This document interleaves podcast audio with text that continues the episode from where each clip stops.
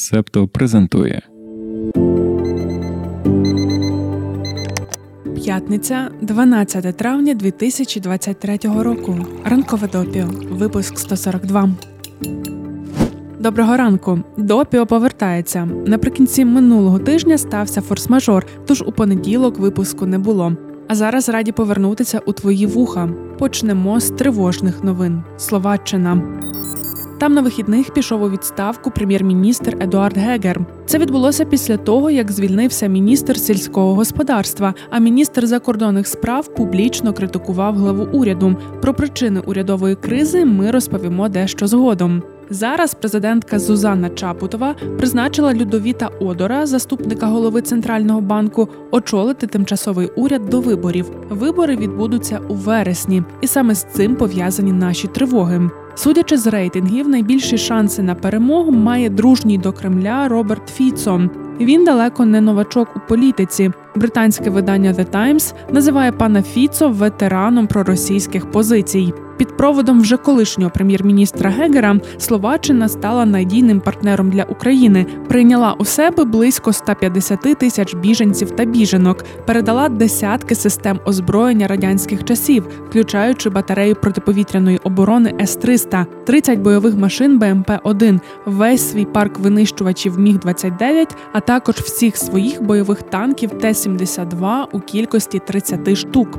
Країна тихо стала каналом для поставок зброї з інших західних країн, включаючи нещодавню партію самохідних гаубиць АС-90 зі Сполученого Королівства. У Словаччині розташовується ремонтний склад для ремонту артилерії та бронетехніки німецького виробництва. З приходом пана Фіцо до влади все це може опинитися під загрозою. Політик порівнював німецькі війська НАТО з нацистами та обіцяв перекрити потік боєприпасів в Україну. Постачання зброї він подає так, наче Словаччину втягнули у війну. Він також говорить, що прийняття України до НАТО буде початком третьої світової війни. У березні Європейський Союз опублікував результати опитувань, які проводив Євробарометр. Вони показують, що 44% словаків та словачок вважають, що українські біженці роблять їхню країну гіршим місцем для життя. А 57% вважають, що українці завдають шкоди економіці Словаччини. Така картина, зокрема, через риторику пана Фіцо. Він був главою уряду вже двічі: з 2006 до 2010 та з 2012 до 2018. Тоді, у 2018-му, він був змушений піти у відставку через хвилю масових протестів. Приводом для них стало вбивство Яна Кучака, молодого журналіста-розслідувача. Він розслідував ухиляння від сплати податків людьми з політичної партії СМЕР курс Соціальна демократія, яку очолює Роберт Фіцо. Раніше журналіст також викривав компанії з непрозорою структурою власності. Свою останню статтю Ян Кучак писав у співпраці з чеськими розслідувачами зі сайту Investigates.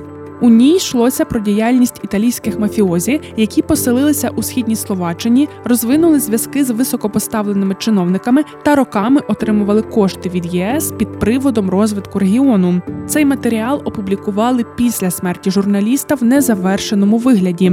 Яна Кучака та його наречену Мартіну Кушнірову вбили у їхньому будинку у селі Велька Мача. Їм було по 27. Це вважається першим вбивством журналіста у Словаччині. Як ми вже згадували, Україні тоді почалися масові протести. Вбивство сталося 21 лютого, а вже 15 березня уряд Фіцо змушений був піти у відставку. Виконавці вбивства затримали. Це двоє колишніх поліцейських. Безпосередньо стріляв у Кучака та Кушнірову один з них. Його засудили до 23 років ув'язнення. Щодо замовників, то це ймовірно представники нечистого бізнесу, про який робив розслідування журналіст. Суд виправдав бізнесмена Маріана Кочнера, якого підозрювали в організації вбивства. Після вбивства Яна Кучака та масових протестів Словаччина прийняла більш ліберальний курс ніж той, що був за Роберта Фіцо. У 2019-му Зузану Чапотову обрали президенткою. Політикиня є юристкою і довгий час займалася антикорупційною діяльністю. У 2020 році на парламентських виборах перемогу здобула коаліція раніше опозиційних партій. І ось тут ми підходимо до причин сьогоднішньої урядової кризи.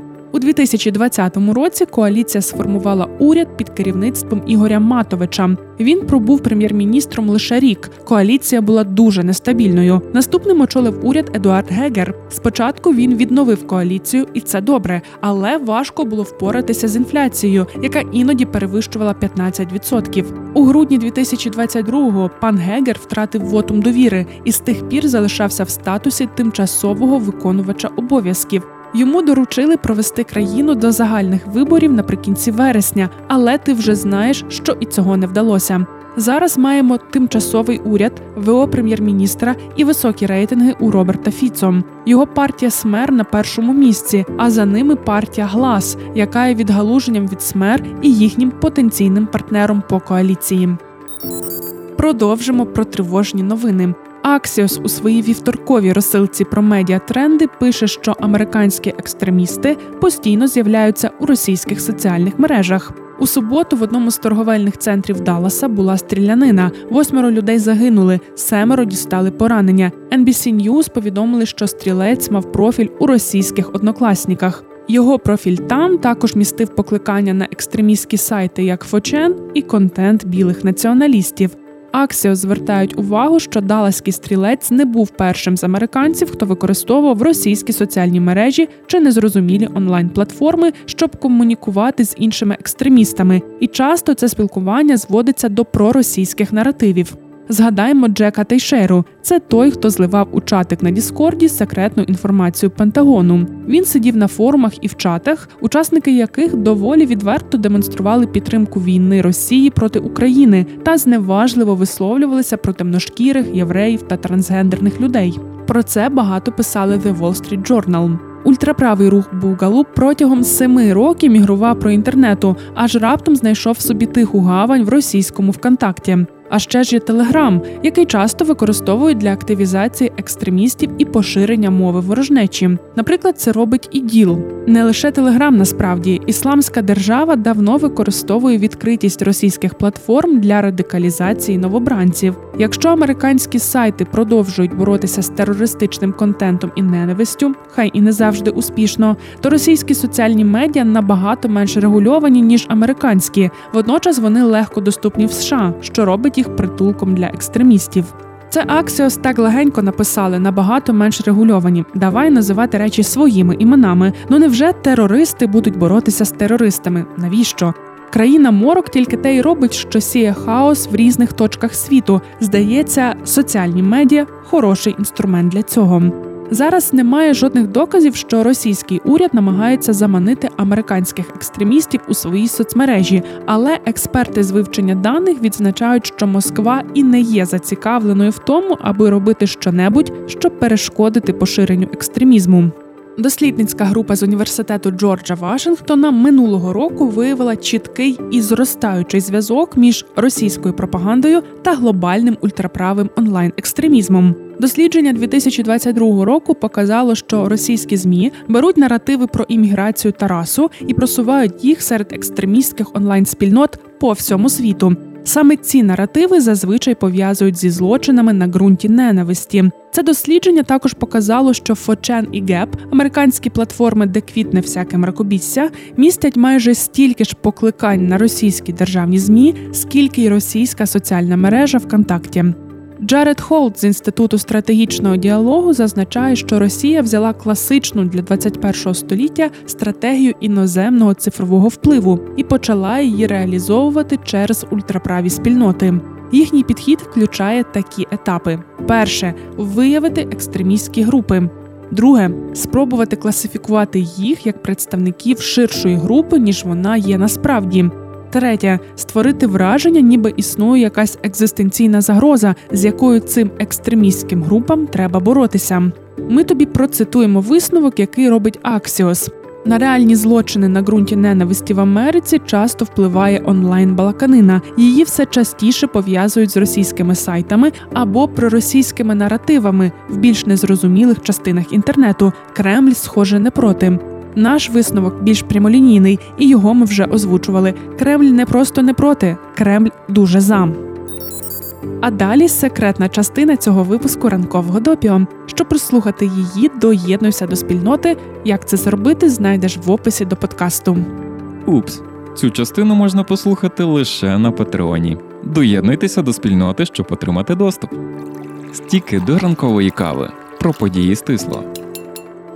У вівторок журі федерального суду Манхеттена визнало екс-президента США Дональда Трампа винним у справі про спробу зґвалтування письменниці й журналістки Еджен Керол. Також суд визнав пана Трампа винним у наклепі за цивільним позовом, який подала пані Керол. Тепер колишній президент має виплатити жінці майже 5 мільйонів доларів компенсації. Політик назвав вирок присяжних повною ганьбою і заявив про продовження найбільшого полювання на відьом всіх часів.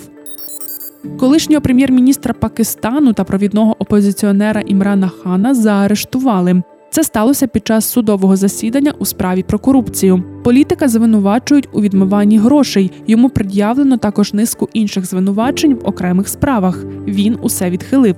Після затримання почалися сутички з прихильниками пана хана. За рівнем інфляції, Сполучене Королівство стало абсолютним лідером серед європейських країн. Йдеться не стільки про номінальний показник інфляції, скільки про те, наскільки сильно країна не встигає за темпами її зростання. Другою у списку йде Італія, проте там ситуація набагато краща. Британці та британки раніше вже могли відчути зростання цін на комунальні послуги, але найгірше ймовірно ще попереду. Уже зараз в країні сильно зростають настрої невдоволення, що може вилитися у масові протести. Китайська економіка поступово перестає зростати так швидко, як зазвичай. Падіння імпорту та експорту породжує ризики рецесії всередині країни, і цього там дуже побоюються. Падіння попиту на внутрішньому ринку та зменшення продуктивності державних підприємств називають основними причинами поступового зниження темпів зростання економіки. Додається ще глобальна криза та недавній стрес у західних банках. Традиційні торговельні партнери Пекіна уже не так активно хочуть торгувати із Китаєм. Туркменістан став світовим лідером за кількістю викидів метану в атмосферу Землі. Країна має одні із найбільших покладів газу у світі, тому активно добуває та експортує його. Проте методи його видобутку є взагалі не eco-friendly. Справою вже активно займається ООН. Але чи вдасться якось справитися із авторитарною державою, залишається під питанням.